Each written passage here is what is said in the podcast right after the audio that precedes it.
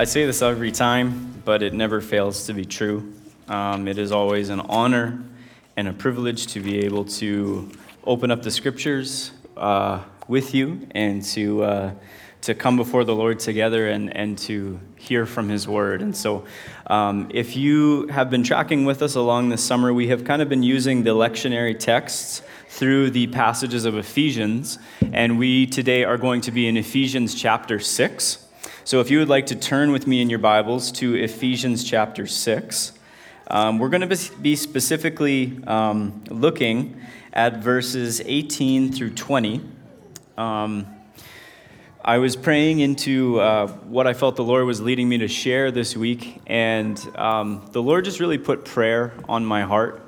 And uh, as we were going through the lectionary text, I decided to kind of pass over the first chunk of Ephesians 6 and just to kind of focus in on uh, verses 18 through 20, and we will kind of take things from there.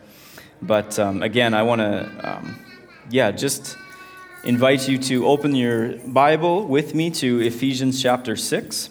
We will read verses 18 through 20, and then we will take things from there. Uh, thank you so much, Dylan and Cassidy and Cass, for helping out with the, the kids with that. Um, again, as the uh, once we step into fall, our kids programming will kind of uh, fall fall into normal suit. So uh, if you're visiting with us today and you're like, oh man, they don't have a they don't have a kids program. This place is littered with kids. um, we have a kids program. We just wanted to let you know that uh, this is a little bit out of the norm. So just to give you peace of mind with that.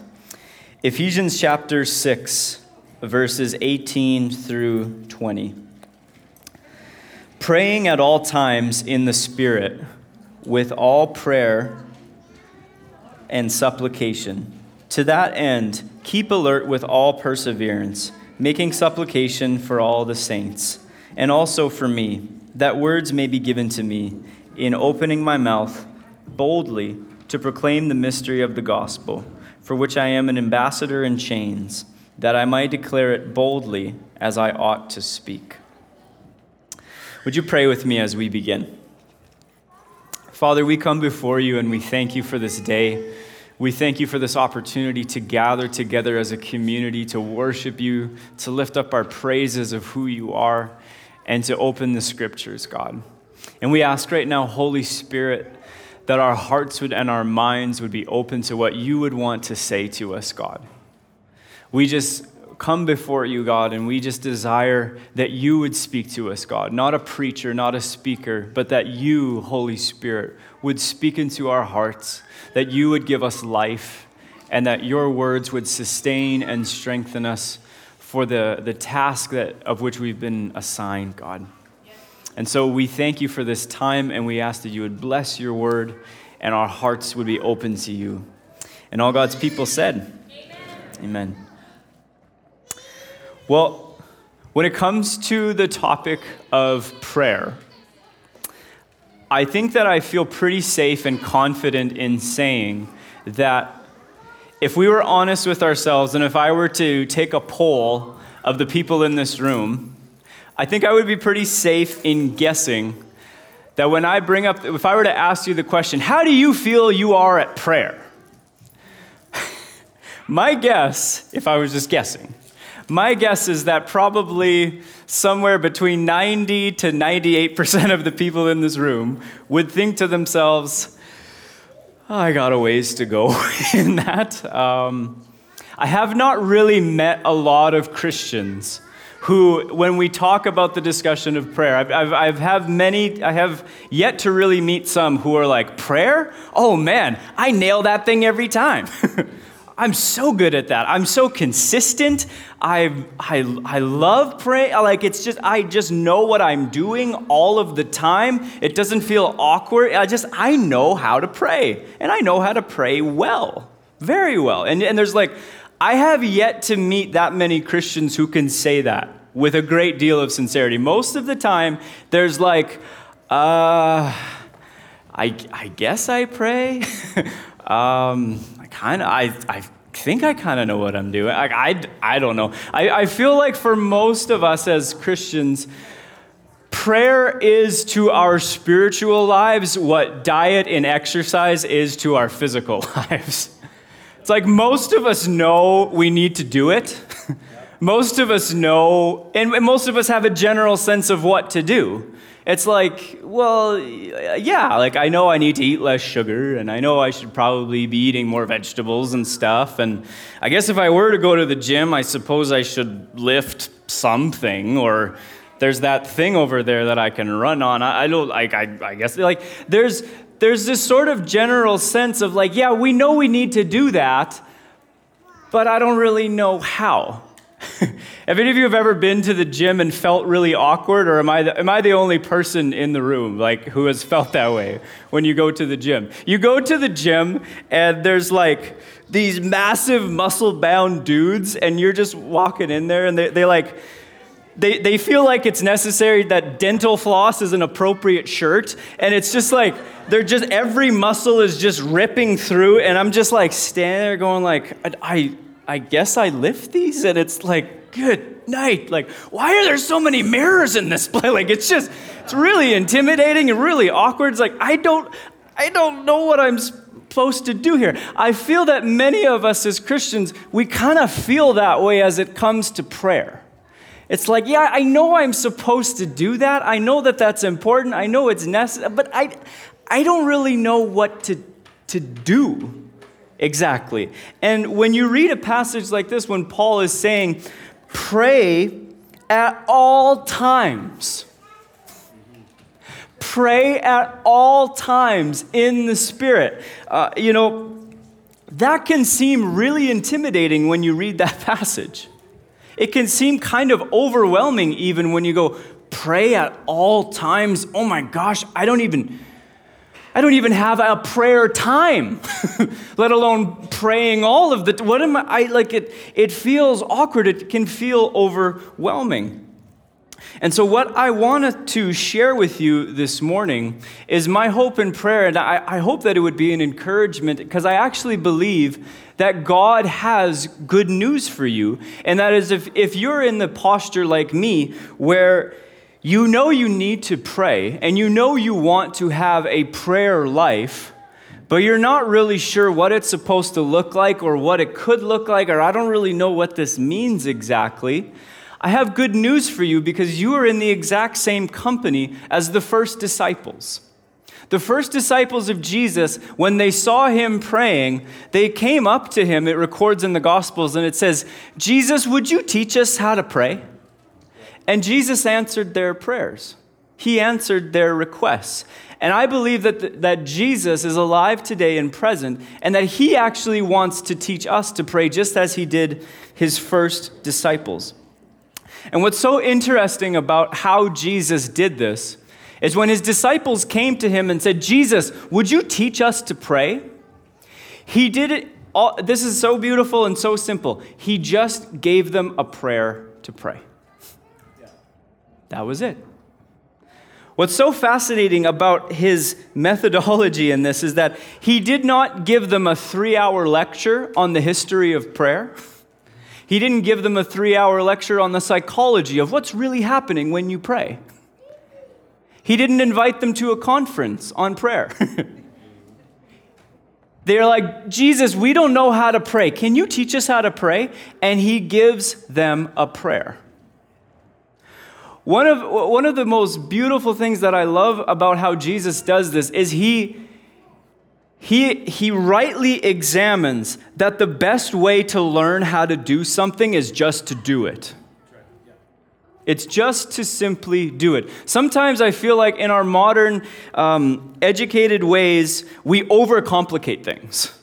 We over like how am I supposed to figure out how to do that? And we and we theorize it to the max to the point where it's just a it's just up in the clouds and like I have no idea what that even means. And what we really need is just like I just you just need to do it.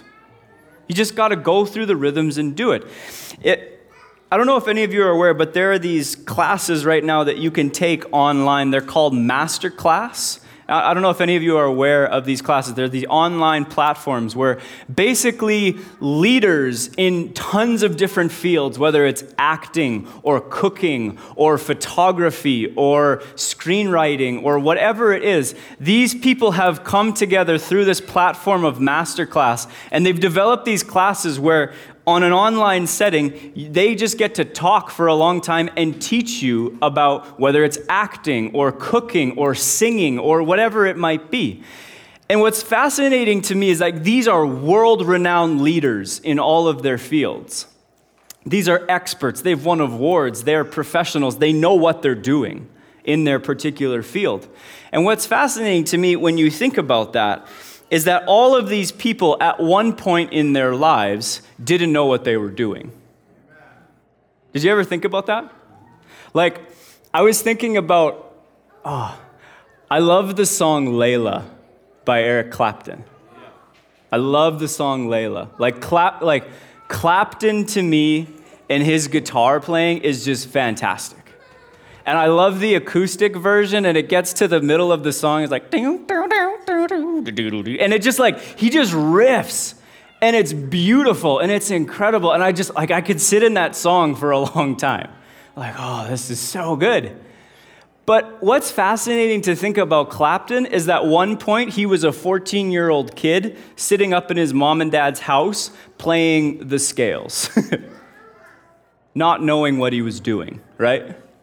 There was one point in Eric Clapton's life where he was not a pro where he was not a master, where he did not know what he was doing, where he had to just sit up in his room playing the scales and do, do, do, and going back and forth because he didn't know what he was doing.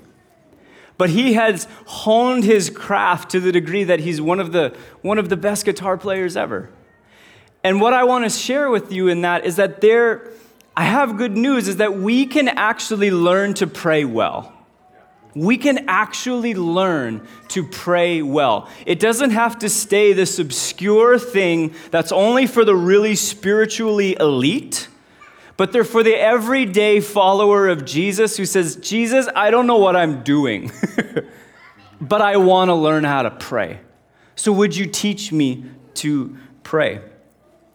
And this is the and the prayer that Jesus gives his disciples is what we come to know as the Lord's Prayer. And this is what he gives them. And he says, Pray this. Pray this prayer. And what I have, over time, what I have come to find so fascinating and so beautiful about this simple prayer of Jesus that he gives his disciples is that if we could actually learn to pray it consistently, I believe, I actually do believe, that it has the power to teach us how to pray well because of how it can actually reposition our hearts. This prayer is fascinating in how it can actually reposition our hearts. And I want to share why. How many of you, if you were being, if, if you were being honest, and you think about the times where you have prayed consistently or prayed fervently, I'll be honest with you.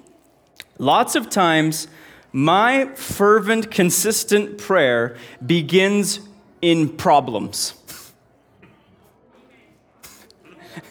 right? My most consistent, fervent prayers begin in crisis. it begins when finances are tight it begins when the marriage is hard. It begins when the walls might seem like they're caving in around me. Boom, I'm on my knees, right? And what's so interesting is like, I, I never want to discourage anybody from praying. If you go through the Psalms, most of the Psalms are like, God, I need help. And there's nothing wrong with crying out to God when you need it. There's nothing wrong with that. It is far better in a place of despair and in discouragement. It is far better to pray than not to pray. Okay, so I don't want to give you that impression. But what happens is that if we only learn to pray when it's a crisis, what that ends up happening to our spiritual lives is that it forms us in a way that God is only there to fix my problems. Did you catch that? What that does to our spiritual lives is it reinforces an idea in our society that the world actually revolves around me. The world is actually about me and my problems and my situation and my stuff. And God exists to fix my problems. God exists for my will to be done. And I would like to submit to you that that's a, a wrong way to approach prayer. In fact, that's actually a wrong way to approach life because it isn't all about you. It isn't about your stuff at the end of the day. Jesus taught us to seek his kingdom first, and the rest of it will get figured out. The rest of it will get figured out.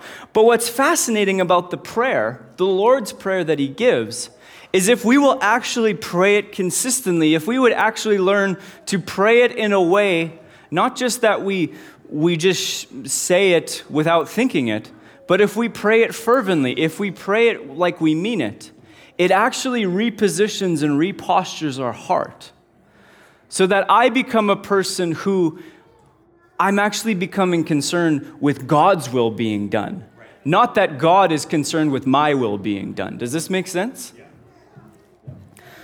So, what I would like to do with our time is I actually want to just briefly share with you my liturgy of prayer. I just want to walk you through what I have worked through. This is my liturgy of prayer. It's a very fancy. I, uh, I'm, a, I'm a very fancy person. I ripped a page out of my journal. And through time and prayer, I've developed a simple little liturgy of prayer. And I seek to try at least to pray this every day. This is how I pray. Now, if you feel to your, if you hear liturgy of what is liturgy of prayer? One thing you need to know, liturgy is a Latin word which means the work of the people. It's our expressive ways that we worship and we come into alignment with God through the things that we do. Okay? Secondly, you need to understand everybody has a liturgy. Everybody has a liturgy. You don't have to be attending some sort of stuffy, boxed in church to have a liturgy. The fact is, we are creatures of habit. Does this make sense? God has actually designed us to be creatures of habit. As I'm looking out at the sanctuary and I see many familiar faces, you're all sitting in the same spots. You know why? You're creatures of habit. and you want to sit in the same spot because you naturally want to have the same experience. And if you were to sit on the other side of the church, it's like, where, where am I? What is going on right now? It is just, it freaks you out. It plays with your head because you're a creature of habit. And so the question is not whether or not you have a liturgy. The question is not, is do you have a liturgy that's helpful? Do you have a liturgy that's helping to shape you in a way that is Christ centered and Christ forming? That's the question. It's not whether or not you will have a habit, it's whether or not you have good habits. And what's, yeah, we, we need, and I believe we need to have spirit informed habits, if that makes sense. We need to have spirit infused habits to form us into the way of Jesus. And so what I want to do is I want to just take you through. Now, I'm not I'm not saying this is the only way to pray. But if you're like me and you're going, I actually want to have a prayer life that isn't just about my problems. it isn't just rehashing my circumstances and all this stuff. Maybe my hope is that this could actually just be a helpful way to start, perhaps. So, what I want to do is I believe the Lord's Prayer, line by line, as I have studied it, as I've prayed it, as I've sought to follow Jesus in the ways of prayer. I actually believe that the Lord's Prayer is like a diving board into the ocean of God's love and into a life of prayer with God. I treat every line of the Lord's Prayer not as an end to itself, but a beginning, like a diving board. And so, what I'm going to, I just want to share it with you with the remainder of our time. So, the Lord's Prayer begins like this Our Father in heaven. And I stop. And I stop right there. Imagine you are in the middle of a crisis. Imagine an unexpected bill shows up. Imagine you had the third fight with your spouse again. Imagine the pink slip shows up and you're out of work. The natural tendency is to pray from the problem, right? The natural tendency in our hearts is to pray from the problem. And listen, I don't want to discourage you from praying from the problem. We all, we're all going to do that. But what if? What if you began your prayers? Just humor me for a moment. What if you began your prayers from a place of acknowledging the Father's love and goodness over your life? What if you sat down in your prayer closet or you sat down at your table or wherever it is that you pray and you started praying, Father, and you just took a moment to sit in the love of God? What if you just took a minute, two minutes, three minutes to just sit and soak in the incredible love that God has towards you? What if you started your prayer not from your problem, but you started your prayer from Father? And you began by just, this is what I do. I say these lines Holy Father, Abba Father, I welcome you into this time. And I thank you for your love, Father God. Lord Jesus Christ, I welcome you into this time. And I receive your love, Lord Jesus Christ. And Holy Spirit, I welcome you into this time. And I receive your love, Holy Spirit. And I just, I try and put aside all of the distractions. I try and put aside all of the problems that I'm facing and I actually just try and sit in the love of God and receive the love of God and receive the affection that He has towards me. Because guess what? If all I ever do is pray the problem, all I will do is pray problem prayers. If all I ever do is pray for my anxiety, all I will ever pray is anxious prayers. If all I ever do is pray from my fear, all I'll ever pray is fear filled prayers. But if I can learn to sit and just rest and soak in the love of God, I will pray from the love of God. I will pray from the abundance of His goodness towards me. And I actually believe the Lord's Prayer is designed in such a way, beautifully, powerfully by Jesus, to not just give us a prayer to pray, but to actually shift our hearts. So that's how I start my prayer. I sit in the love of God and I just receive it. And sometimes that's as far as the prayer goes, right? Because it messes you up. but you just sit and you receive it. Second thing, hallowed be your name.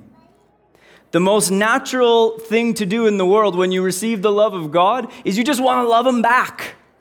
You just want to worship. You just, you're like, your heart begins to like, I just want to praise you. And so the next line of the, of the prayer is that Hallowed be your name. Honor be to your name. Glory be to your name. Your name is so much higher than anything else. And you let yourself begin to worship. I heard a preacher say one time, he said, if you only had 10 minutes to pray and nine minutes of it was worship, that was a good prayer time. like, there's nothing wrong with that. Like, oh, what was your prayer time? Like, I don't know, I just praised Jesus. Well, good. That's a great place. That's a great prayer time. And this is what I say this is my liturgy. We praise you, God, that you are merciful and gracious, slow to anger, and abounding in steadfast love. All glory and honor and power belong to you, O Lord. You are worthy of it all, God. And we thank you for every good and perfect gift you give to us, Lord. We thank you that you forgive all our sins and heal all our diseases. We thank you that you redeem our lives from the pit and crown us with steadfast love and mercy. We thank you that you satisfy us with good so that our youth is renewed like the eagles. We bless you, Lord. And I pray that. that Psalm 103. I just pray it. I pray it back to God. Hallowed be your name. The next line Your kingdom come, and your will be done on earth as it is in heaven. This is where I, I, I take my time. In my, within, sandwiched within my prayer time, I read scripture. And this is what I, at this point in my prayer, in my prayer time, this is where I come to this. And I say, We thank you, Lord, for revealing your will to us in your Son, Jesus Christ. Give us a spirit of wisdom and revelation as we open your written word, that we may be as you are and do your will in this world. And I begin and I read my, I read my Bible. because we believe that Jesus is the Word of God. Amen? But we also believe that the scripture bears witness to Jesus. And so I read the scriptures because I want to know Jesus. I want to have my mind renewed and my heart awakened to who Jesus is. And so I read the scriptures and I say, God, I want your will to be done in my life. I want your kingdom to come in my life and through my life. And that's where I read the scriptures from, from that place. And so, what I do is I have my scriptures reading, and maybe something profound happens, and maybe nothing profound happens, but I read the scriptures, okay? And then uh, sometimes I'll pray just a, a kind of a, my own made up prayer in the spirit of the text, or maybe I'll journal, whatever, but that's what I do. And then after that, I include the prayer of St. Francis that the Lord would actually make me an instrument of what of his will being done. If you're not aware of the prayer of St. Francis, I'm going to read it for you, okay? It says this, "Lord, make me an instrument of your peace. Where there is hatred, let me sow love. Where there is injury, pardon. Where there is doubt, faith. Where there is despair, hope. Where there is sadness, joy. Where there is darkness, light. O divine master, grant that I might so much, not so much seek to be consoled as to console, to be understood as to understand, to be loved as to love. For it is in giving we receive, it is in pardoning that we are pardoned, and it is in dying that we are born to eternal life. And I pray this. I pray this prayer over my day that I say, God, would you make me that kind of a person today? Would you make me an instrument of your will wherever I go with whomever I'm with? That I would be as you are and share your love and share your truth and share your goodness to the people around me. And I do all of that. I try my very best to do all of that before I pray my problem. I still have my problems. I still have my struggles, but I do my best to not let that interfere with how the Lord has taught me to pray. And then from there, what's, this, is, this is what's so beautiful and profound about the prayer is that when Jesus teaches us to pray the Lord's Prayer, it's not that you're just forgotten about. It's not that you are no longer an individual with real needs and real problems. It's that the prayer actually teaches us to reorient our priorities. Because now we're moving into the prayer where Jesus says, Give us this day our daily bread. How many of you pray for finances and you pray for, like, I need a raise or I need this thing? Give us this day our daily bread. There's time to pray into that. Or how many of you pray when you have a relational crisis and there's struggle and there's strife and there's, oh, there's this ugly tension in the relationship? Well, forgive us our debts as we forgive those who we have grieved. There's time to pray into that too. How, or how many of you pray when you're facing temptation, when you're facing a real struggle? You want to get angry or you want to lash out or you want to, you, you're like, oh, this thing is really, really hard. Lead us not into temptation. You have time to pray for that too. You have time to pray for that too. Or maybe, or maybe cancer has just struck your family. Or maybe the walls are caving in, or maybe everything is a crisis. And guess what? You have time to pray for that too. Deliver us from evil. it's the last, deliver us from evil, God. You have time to cry out to God on behalf of these terrible circumstances. Deliver us from evil, God. You have time for all of those things. But I believe the Lord, I, I believe this so strongly. He's actually teaching us to pray the prayer in order so that our hearts become reoriented, so that I need to seek first the kingdom of God. I need to be a person who seeks first his kingdom, his will being done, his, his agenda. And when we submit our lives to his agenda first, everything else gets figured out. All of the internal struggle, the strife, the conflicts, all the stuff that typically can comprise so much of our prayer lives, I believe if we will entrust ourselves to seek first the kingdom of God, that that stuff, we can actually have faith, those things will get figured out.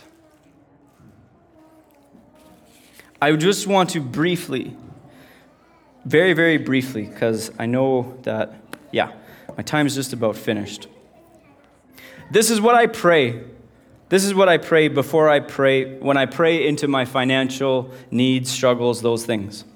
Give us this day our daily bread. We thank you, Lord, for meeting all of our needs according to your riches and glory in Christ Jesus. That's Philippians 4.